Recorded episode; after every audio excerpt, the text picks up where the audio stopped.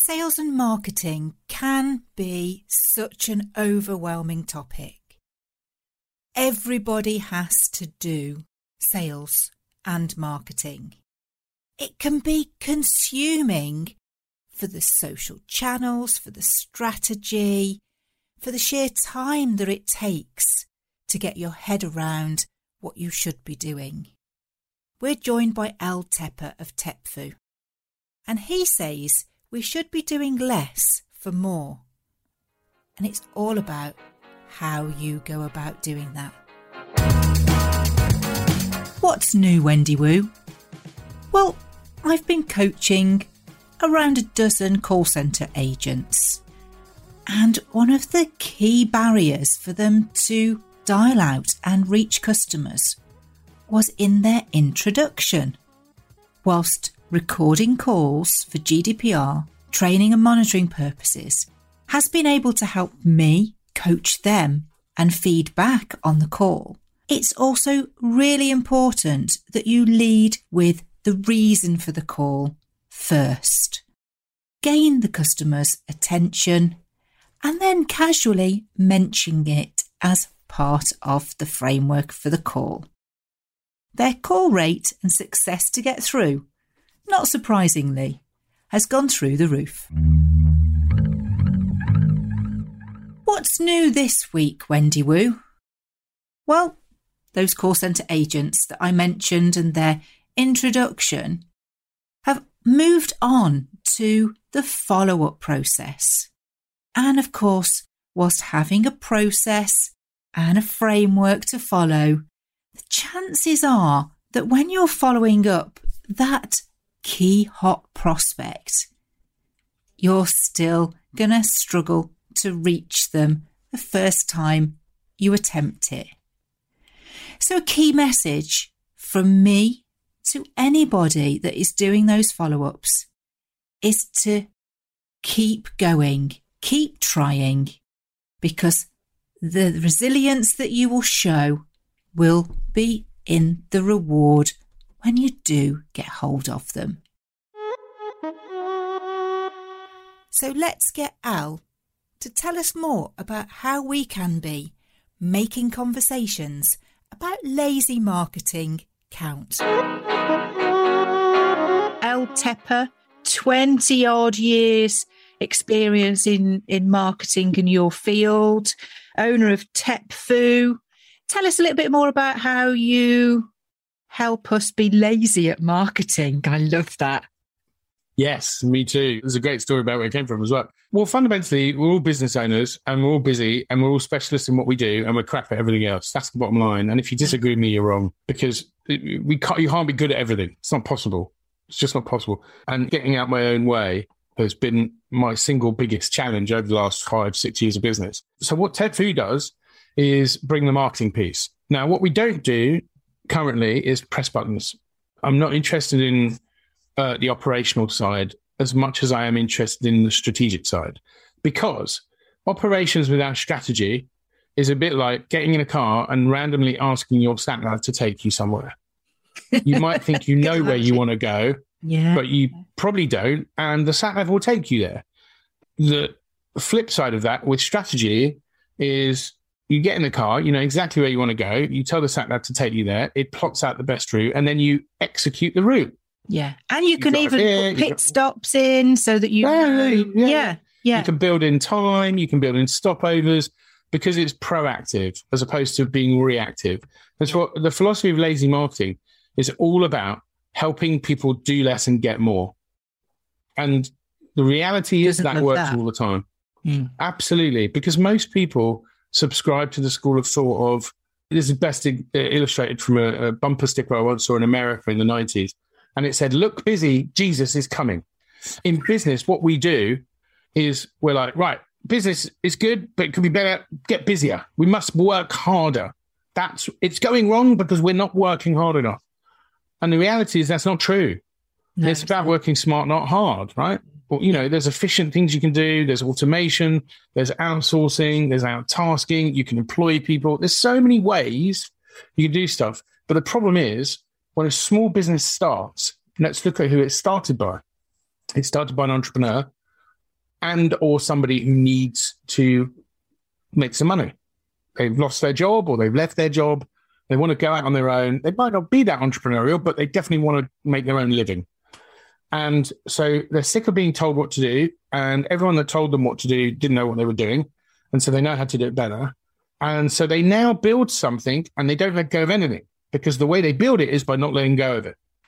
Um, because they don't trust anybody else because correct. That's they know how happened to do best. before. And they know how to do it best. Why do they need, I don't need anybody else. I'll do what I need to do. Mm. And so what they do is they build the business by through control. In the early stages of a business, you build it through control because you can control it because it's small and it, sometimes it's nascent. It's not even born yet, and you can control. But the biggest single reason why small businesses fail to turn into medium businesses is because entrepreneurs fail to let go. No. So what happens is it falls apart around them because they can't do everything and they get so busy, things fall apart. So lazy marketing, when you think about it from a marketing con- context, what it does is it says, imagine if we could make you not just a business leader, but a better marketing leader, because you're already a marketing leader. If you're the CEO of a small startup and you've got five staff, unless you've got a marketing director in the business, maybe you've got a marketing manager or even a marketing executive with two years experience out of university, they would be the marketing leader. But most startups don't start up with a marketing function. Mm. And so therefore, the MD is probably the, the marketing leader, but they don't know anything about marketing.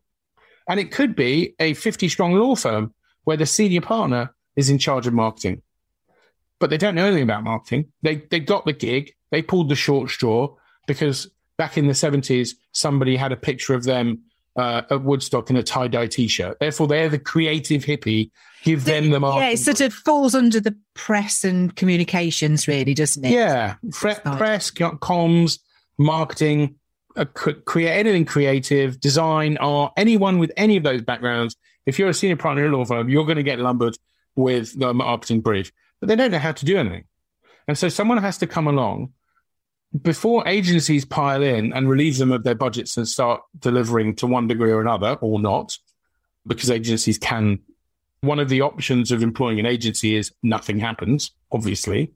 Before that happens, let's accept that you, right now you don't have a strategy. So when you go out to an agency straight away, what you're going to do is you're going to let them tell you what the strategy is. Is it possible they've got a vested interest in telling you what the strategy is to make it suit what they offer? Possible. Mm-hmm. If it's an SEO agency, are they going to tell you that SEO is irrelevant? If they're a Facebook ad agency, are they going to tell you actually you don't need Facebook ads? Now, some agencies are ethical and would say, actually, we're not right for you. You need to go here. There's a lot of agencies that will just take the money and do their best. But what happens if you could have a strategy created by you internally? Well, then there's no bias. There's no risk, is there?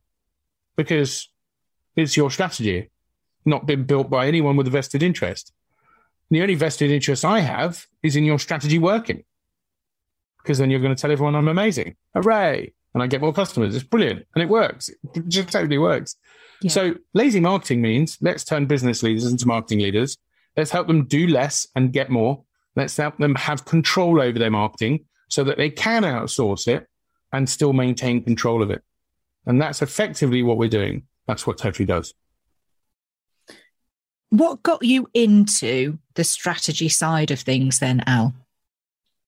Well, I started in 1998 as a marketing assistant and in a publishing company. And I was constantly aware that my boss was constant. My boss was a marketing manager, and they were constantly fighting fires.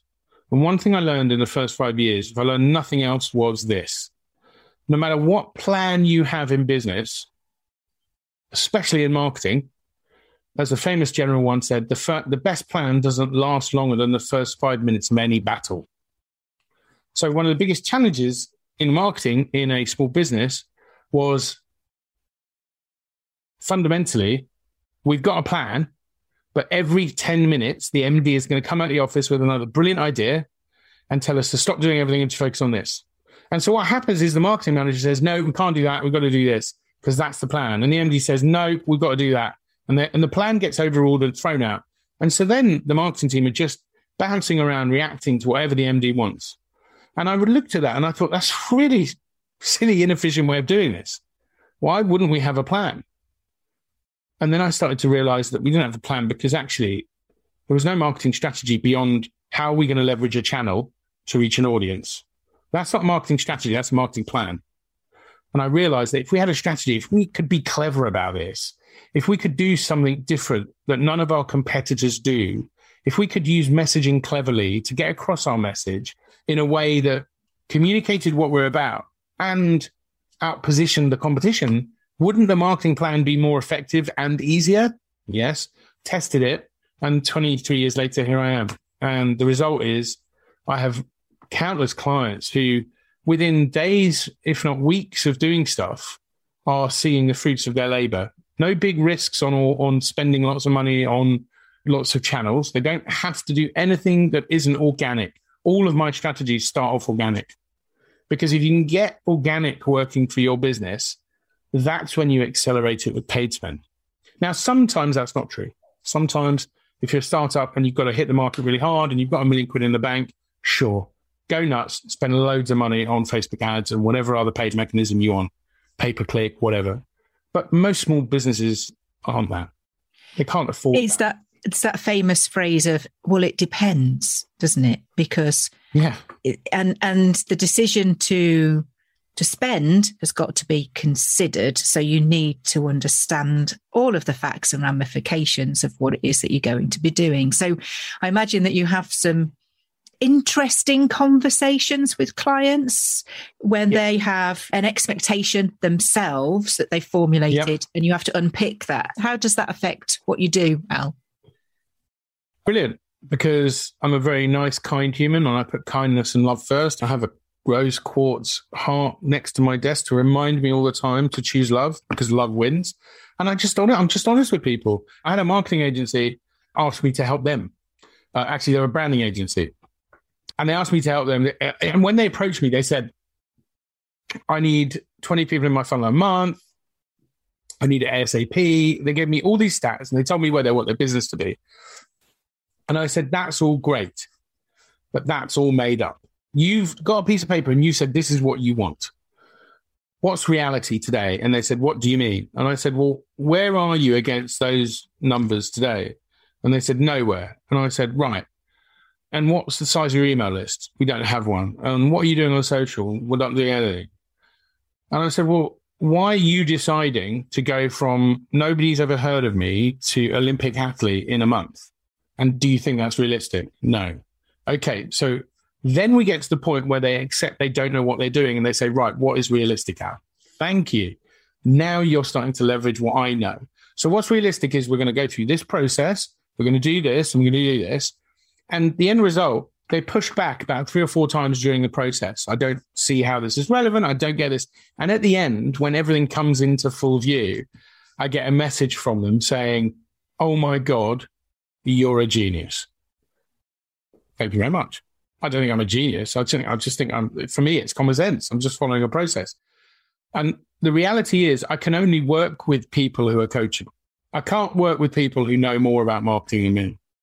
Because if they know more about marketing than me, first of all, they need why do you need, yeah. why do you need me? And secondly, you're just going to disagree with everything I say. And I've been doing this an awful lot. So yeah. why don't we say, and I've said this to people, why don't we save ourselves the hassle? You're good at marketing.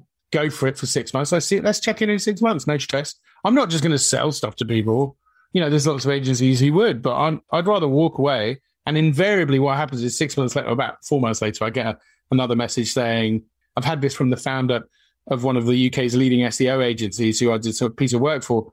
They went away, tried it on their own, went away, tried it on their own. And I got a message from the one LinkedIn from the CEO saying, I give in all roads lead back to Al Tepper and then we did the engagement and on we go and I, am not making it up to make money i'm making i'm not making it up at all i'm saying it because it's true so i go into every conversation with just truth and kindness and you can't really go wrong um, going back to what you were saying about when entrepreneurs start a business and they are the marketing, often yeah. they concentrate on the sales, don't they? And I've had this conversation yeah. with many guests before, you know, that it's umbrellaed and it's sales and marketing.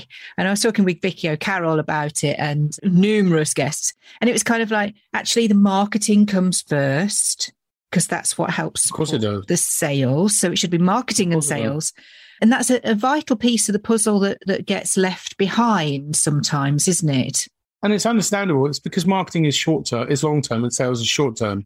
And so when you're an MD and you're focused on bringing in money because you've got to pay your bills, marketing seems like it's going to take too long. Because if you don't know how to do it and you don't know how to move quickly, yeah, it will take long. Of course it would. If I tried to engineer a plane, it would take me forever. Whereas if I just went to an engineering company and had to build planes, a couple of weeks, they've got the blueprints already. The challenge is sales does come after marketing, not just in the dictionary but in reality. And most good sales leaders will accept that. Most great salespeople I've spoken to have said, absolutely, I don't want to do marketing's job. And marketing's job is to get people to salespeople so they can close them. Now it needs to get relevant people, qualified people, but people live under the illusion they don't need to do marketing, they can just do sales. And then they say to a salesperson, go and find your own leads. Well, that's marketing. Or take this phone book and start calling everyone. Well, that's marketing. The bottom line is what it comes down to is you're either doing your own marketing or you're doing your competitors' marketing. There is not a situation in your business where you're not doing marketing. You are doing marketing for someone. The question is who. It's an interesting point that you make there, really, Al, because the couple of days' work that I did recently, the director was calling the internal outbound team their his telesales. And I had to say, well, therein lies some of your problem is that they're not sales. They're marketing. No. They're the people that are going to get them in front of your sales guys. They're looking to introduce and qualify. Yeah. That's basically what they're they're doing. So I had to sort of say, you know, telesales is when you've got a product and you're looking after a customer. That's customer service, it's account management, that's telesales. Telemarketing yeah, telesales when you're selling different. on the phone, isn't it? Yeah. Yeah. Telesales is when you're selling on the phone. Give me your credit card details and we'll get that dispatched. That yeah. to me would be telesales. Order um, completion. Yeah, absolutely. I always ask this question, especially when I'm in front of a room of people. I say to them, right, who's in business? Everyone puts their hands up. I'd say, right, who's in sales? Everyone puts their hands up. I say, who's in marketing? 40% of the people will put their hands up. Of course, That's it's a trick question. Yeah. Who isn't in marketing? Yeah. We're all in marketing. The most boring person in your organization doing the most boring work is in marketing, whether they are in any department, whatever you think, the, your caretakers in marketing. I'm not saying they're boring and I'm not saying it's boring work. It would be to me because I hate mopping stuff, but your caretakers in marketing, because when your client's walking around your office, if your office looks crap, or if the caretaker's there and stinks of booze, or if the caretaker's there at reception chatting rubbish to the receptionist and distracting them from dealing with the client, Everyone's in marketing. Everything you do is in marketing. Every piece of paper you send out, everywhere your brand appears, it's all marketing. Yeah, impressions yeah. and perceptions. Got to own that. I've got to ask then, Al, do you ever make calls yourself for your business? If I'm honest, I haven't made a call outbound probably since 2016, since I started and and worked on my initial core of people that I had known in business and was talking to them about moving out and doing my own thing. That doesn't mean I don't value it. I do. I'm just, the reality is, and this is, there's no way to say this without sounding like an arrogant ass, but I'm really good at what I do. I don't need to. I'm just at that place where I've got so much organic coming in all the time. It, I, I raised the question for a really good point, Al, because entrepreneurs, and I know this, mm. they need the skills, but don't want oh, to yeah. admit that they need them. Okay. Yeah, so they definitely. don't do it but they want to be in a position where they have got returning customers yeah. and Absolutely. referrals and inbound inquiries. So it's kind of fundamental to getting that ball rolling, isn't it? That we oh, there's no to do it. Yeah, there's no way. Certainly, if you're a starting business in year one, I'm the only person that's me. So maybe I'm an exception, but 99.9% of businesses, especially in year one. But the reality is, not everyone's in the same industry as me. Not everyone's got the same mouthpiece as me. I'm very shameless and extrovert. I'm very able to speak easily. I speak at a lot of events. Not everyone has the same personality as me. So you're not going to have the same marketing and it's not going to have the same impact. For most people, they, if you ask them that question, they are doing outbound. Of course they are. I'm an exception, not the rule.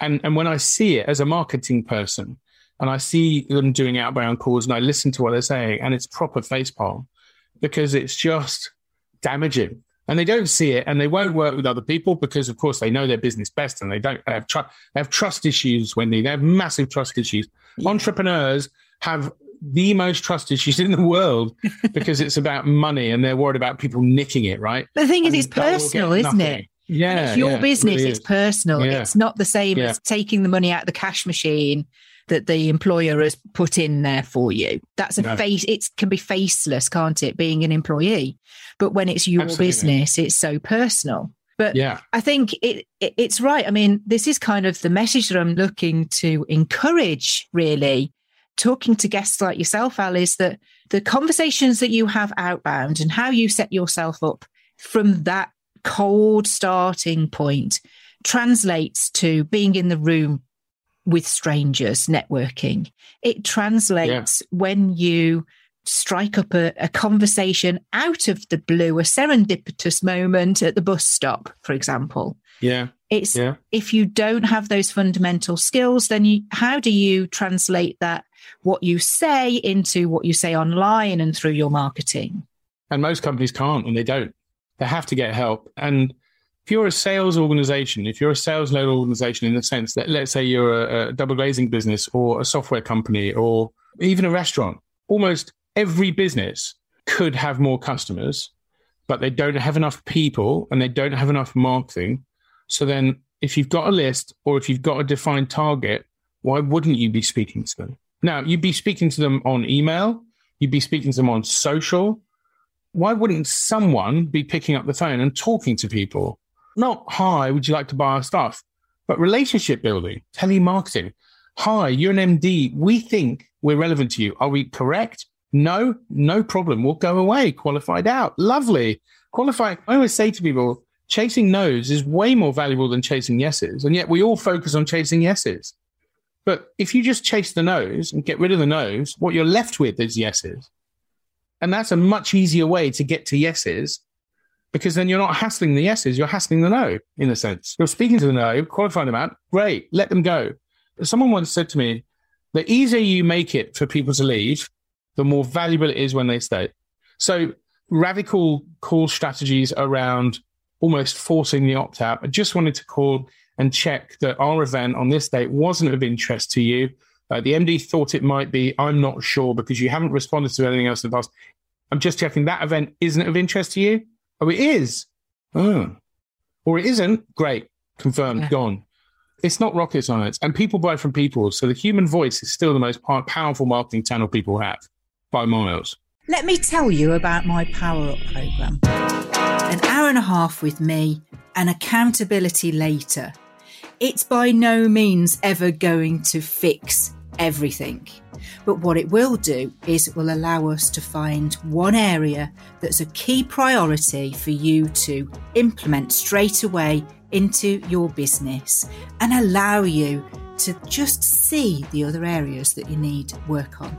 It's a great stepping stone into the 12 week building block program. Just book a chin wag, let's have a natter, and let's see how I can help you.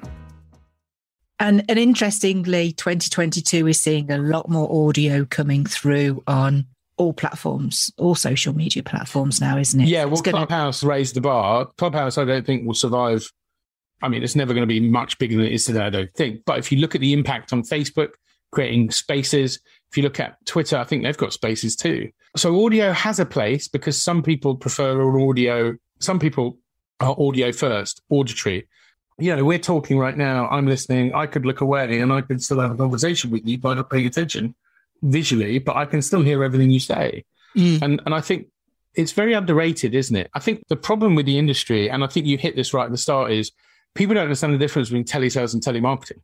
So they think anything to do with the phone is going to be salesy and aggressive. aggressive. yeah. Not at all. Relationship building isn't aggressive. You can't be aggressive. But you know, if you've got 500 customers on your books and there's 50 staff, you can't speak the, especially the MD. The MD cannot speak to 500 people a year. It's not going to happen. You're going to miss someone. So why wouldn't you have a check process, some kind of call, outbound calling, even if it's just checking, hi, it's Al here from Tepfu. It's your birthday today. John, is in meetings all day, but he asked me specifically to call you and wish you a happy birthday on behalf of the team here. Are you doing anything nice? What's your favorite cake? Great. We know what the favorite cake is. Put that in the CRM. What you got a Star Wars? You, you're into Star Wars? Brilliant. We'll put. that. It's just relationship building, isn't it? Why don't people do that? We do it on LinkedIn. When someone's birthday, we send them a message. On Facebook, we send them a message. This is why I love LinkedIn so much is that LinkedIn has actually been purposely built with psychology behind it, with mm. the hmm. human interaction behind it. Uh, yeah. to encourage that. And that's how it's been developed. So when you get that notification to say it's somebody's birthday, send yeah. a happy birthday. Why you know, wouldn't you? Exactly. And when people say, oh, I hate it when I get like 200 messages saying happy birthday, well, you grumpy git. Why would you not want? You don't have to reply to everybody. Well, what's the alternative? The alternative is no messages. So, how would that make you feel? I think people, again, this comes back to what we take for granted. You know, people forget how lucky they are. I once had a photography client. They were a, a sort of a photo studio, and they really struggled to position the value of photography. And I understand why, because it's expensive at the start, and it's not expensive, but you're going to lay out some money for some images. Yeah, the return of investment up, can be a little bit invisible, can't it? Right. So I came up with a strapline for them that's that was basically people don't value photographs until that's all that's left. Then they value photographs. When your grand's passed away and all you've got are the photos, how much are those photos worth? They're the first thing you'd rescue in the fire, right? Yeah. You know, so the reality is it's about messaging. It's all about strategy and messaging. And that photographer took that away and started talking about that. And you're not paying for them today. I mean, I've got a picture on my wall here that I bought when my son was born from some company on the high street. They did the old free photo shoot and then they get you with the photos because the photos are amazing. I've got this photo there. I mean, this photo is 16 years old. This picture is 16 years old. And we spent a fortune at the time. We're like, oh my God, we can't spend this, but we have to. Yeah. Now, how glad am I I've got this picture? Oh my yeah, God. It's priceless. My son's a baby. Yeah. I mean, something happened that I can't even replicate it. So what's it worth to me now? Way more than what I paid. Uh, that's the magic of marketing, I think, when you can key into the emotions of people yeah, that you don't leave regret definitely. on the table. Absolutely. But it's the best decision to make. Even if it is more than you want to spend, it doesn't matter. It's don't regret it later. And that's when marketing and sales works beautifully, doesn't it? When a consumer, when a customer says to you afterwards, thanks for pushing me on that. That was the right decision. Yeah. Thanks for keeping on at me. We got there in the end and I needed to get there. The real art, you know, and Steve Jobs talked about this, the real art of marketing isn't even in giving people what they want.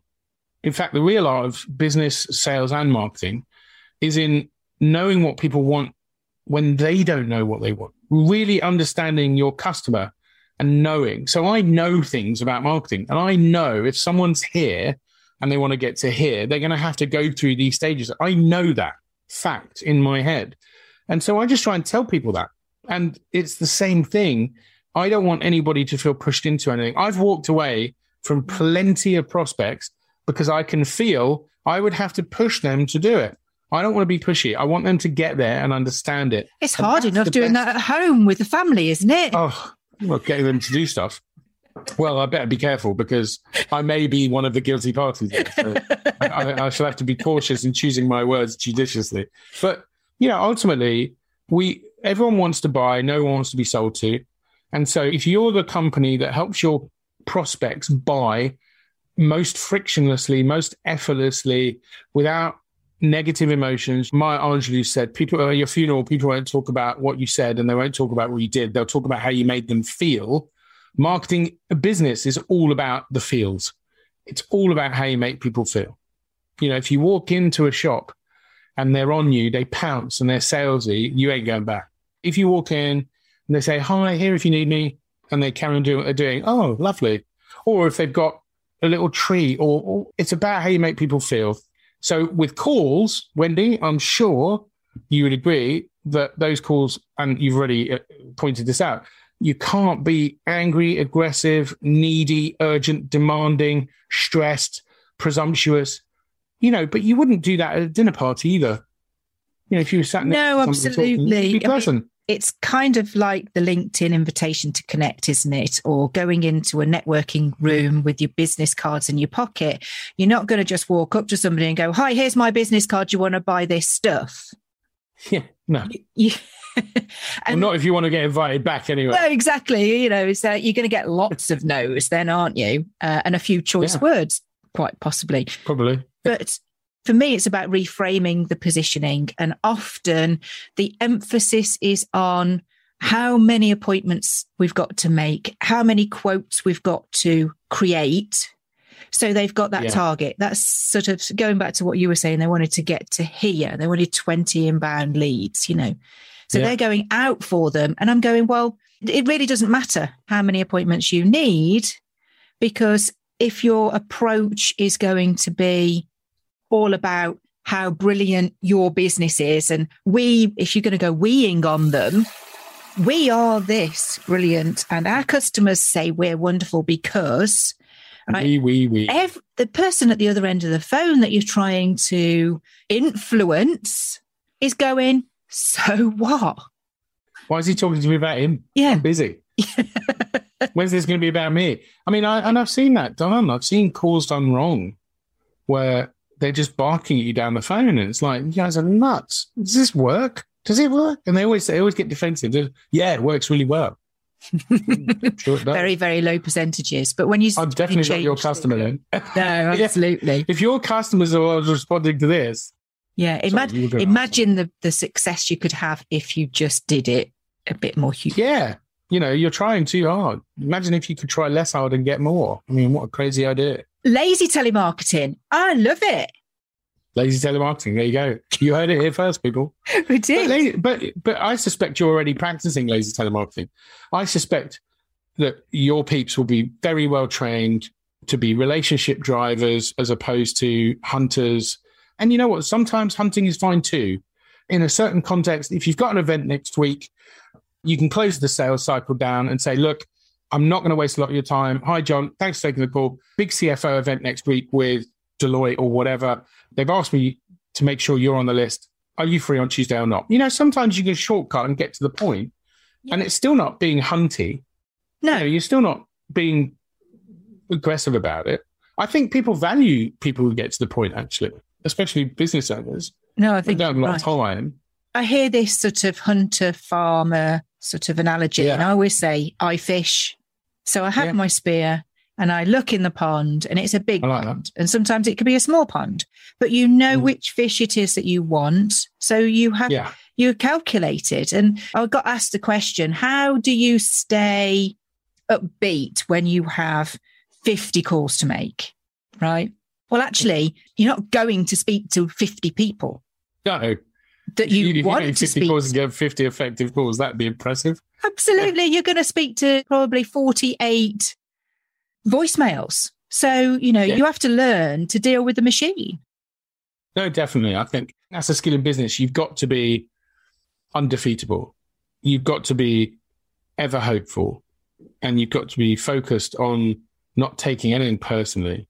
Especially so. I mean, I used to work in publishing and, you know, there were often ad sales teams and in events, there were delegate acquisition teams and they're just burning through lists. I mean, just pillaging lists. And we've got them to shift that round because those people would never speak to that organization ever again.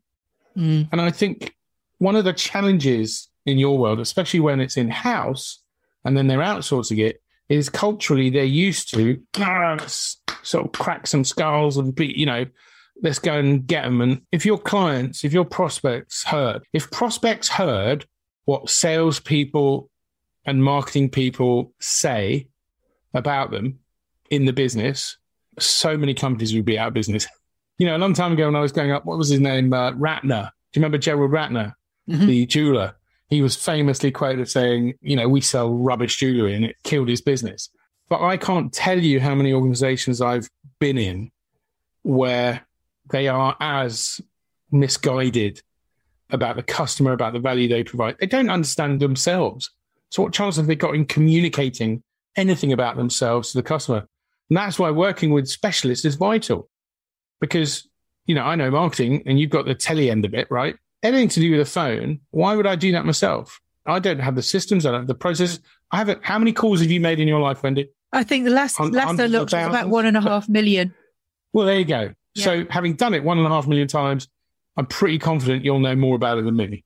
At the very least, why wouldn't I pay you for some strategic consultancy to help me set up an internal? If I want to keep it internal, why would I just wing it myself and, and mm, yeah, let's do it that way? Yeah. Even if they're not going to use you to do it, why wouldn't they get the consultancy from you to set it up right? It was a conversation I had with Brad Sugars where he said they've given up because they've made five calls. It doesn't work. well, well, it won't because it's likely that you didn't actually speak to anybody either. Translating that to, to your world, Al, is about getting people to shift from networks and perhaps audiences and creating your own audience and bringing that data internally so that you can be having the right conversation through those different channels. That's Yeah. kind of how I see the positioning. And it's then about identifying which is the best priority because you don't have to be the best at all of them. It's like No. seeing all the different marketing channels a little bit like all the different tasks within a business. You're not going to be brilliant at them all. You can't be good at everything. It's not possible. And it took me three years to get that through my thick skull, actually, because I, I was guilty of it as well. Uh, I've outsourced my marketing myself to someone in the business who's now in charge of it because I became the bottleneck.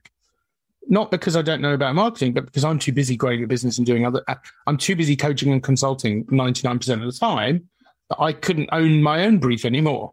You have to be very humble in business. You have to really be very emotionally together in the sense of you can't take things personally. You know, you can't, you just can't. You have to make the best decision to achieve your objectives. And most of the time that's involving other people. You can't do it on your own. It's, on- on- it's its own. important, isn't it, to say that best decision can be changed and altered and guided in a, in a new direction when it's not the best decision anymore.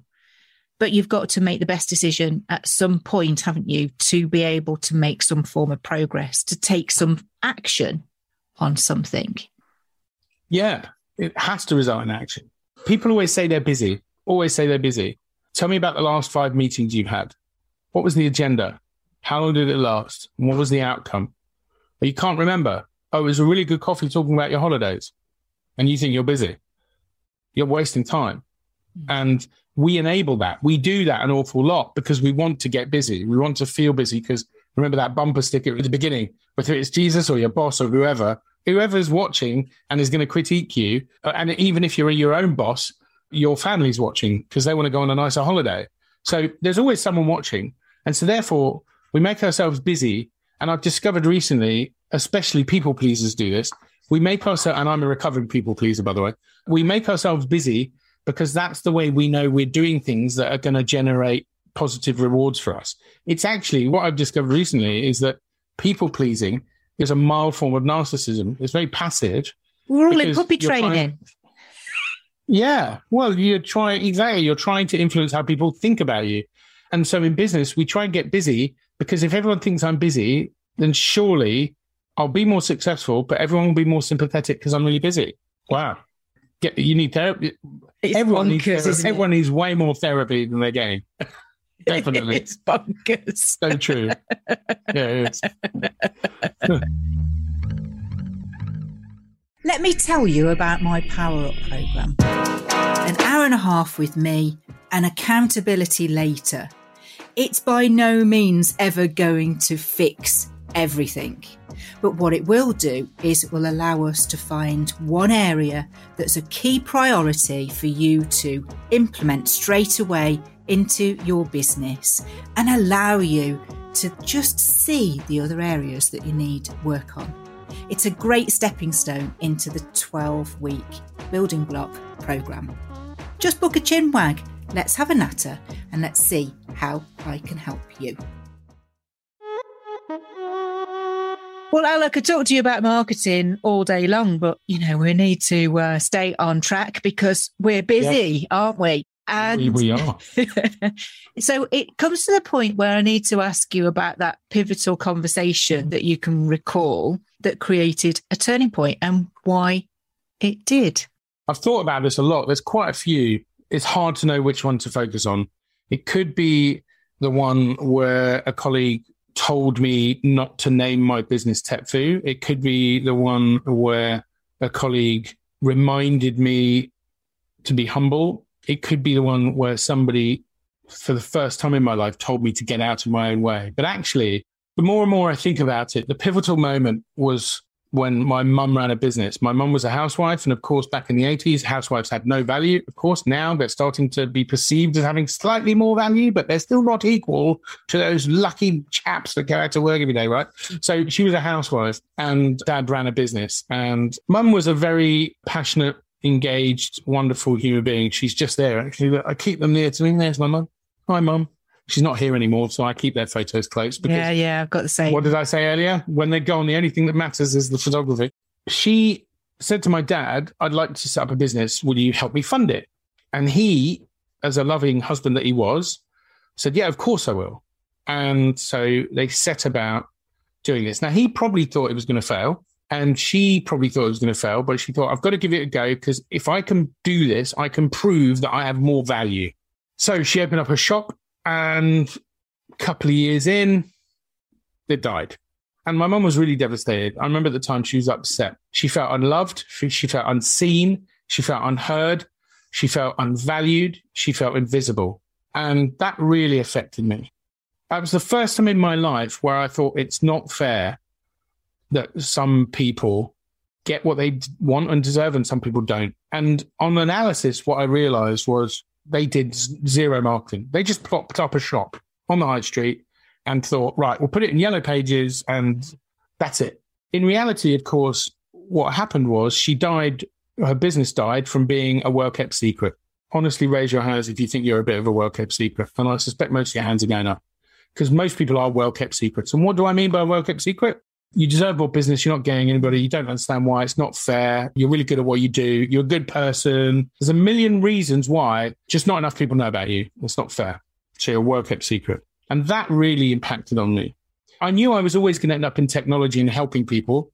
I'd done a, uh, a careers aptitude test when I was about 11, and they said to me, You're going to end up using technology to help people.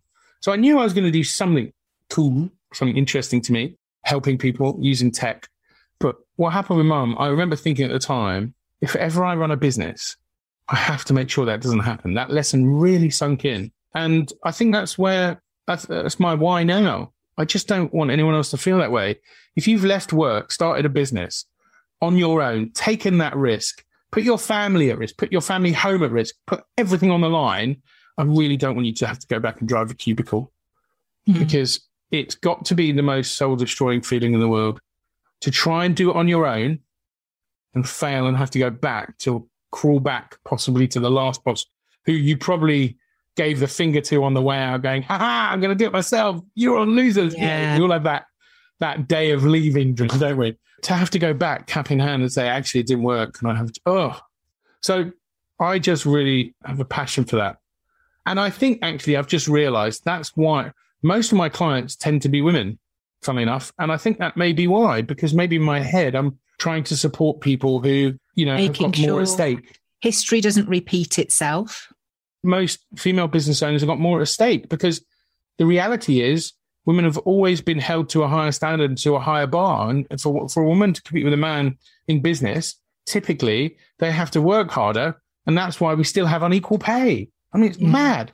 You'd have two people doing the same job and you'd have different pay. I mean, it's like Victorian, isn't it? So it, it, I just think that's where it all comes from. I applaud what you're doing there, and and I would say I would add actually that the fear of speaking out so that you're not a secret is often that you can feel way too salesy. So yes, make sure you find your voice, get help finding that voice. Definitely. Reach out to somebody that you would trust to tell you honestly how it works already in reality for everybody else. Yep. And then adopt what's going to work best for you because we're all unique.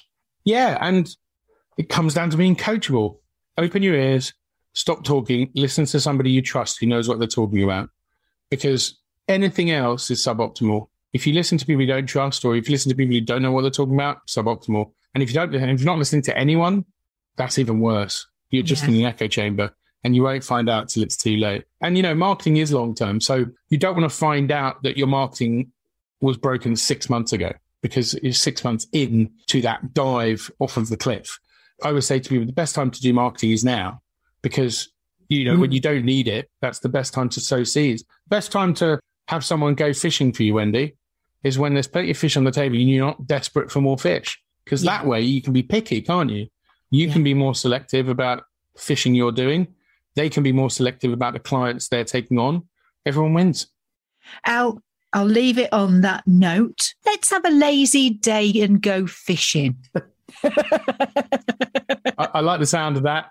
Uh, it will be lazy-ish, and there might be some fishing in a metaphorical sense, but uh, yes, sadly not real fishing on a riverbank. That would be lovely, wouldn't it? What's the best way for them to carry on the conversation? Because that's all that we're about is if something's resonated and they've got a question that they should be able to reach out to you, where's the best place for them to find you? If they type Altepper into Google, I pretty much have every link on the first page. Obviously, LinkedIn for me is the best place. So if you search for Altepper on LinkedIn, you'll find me.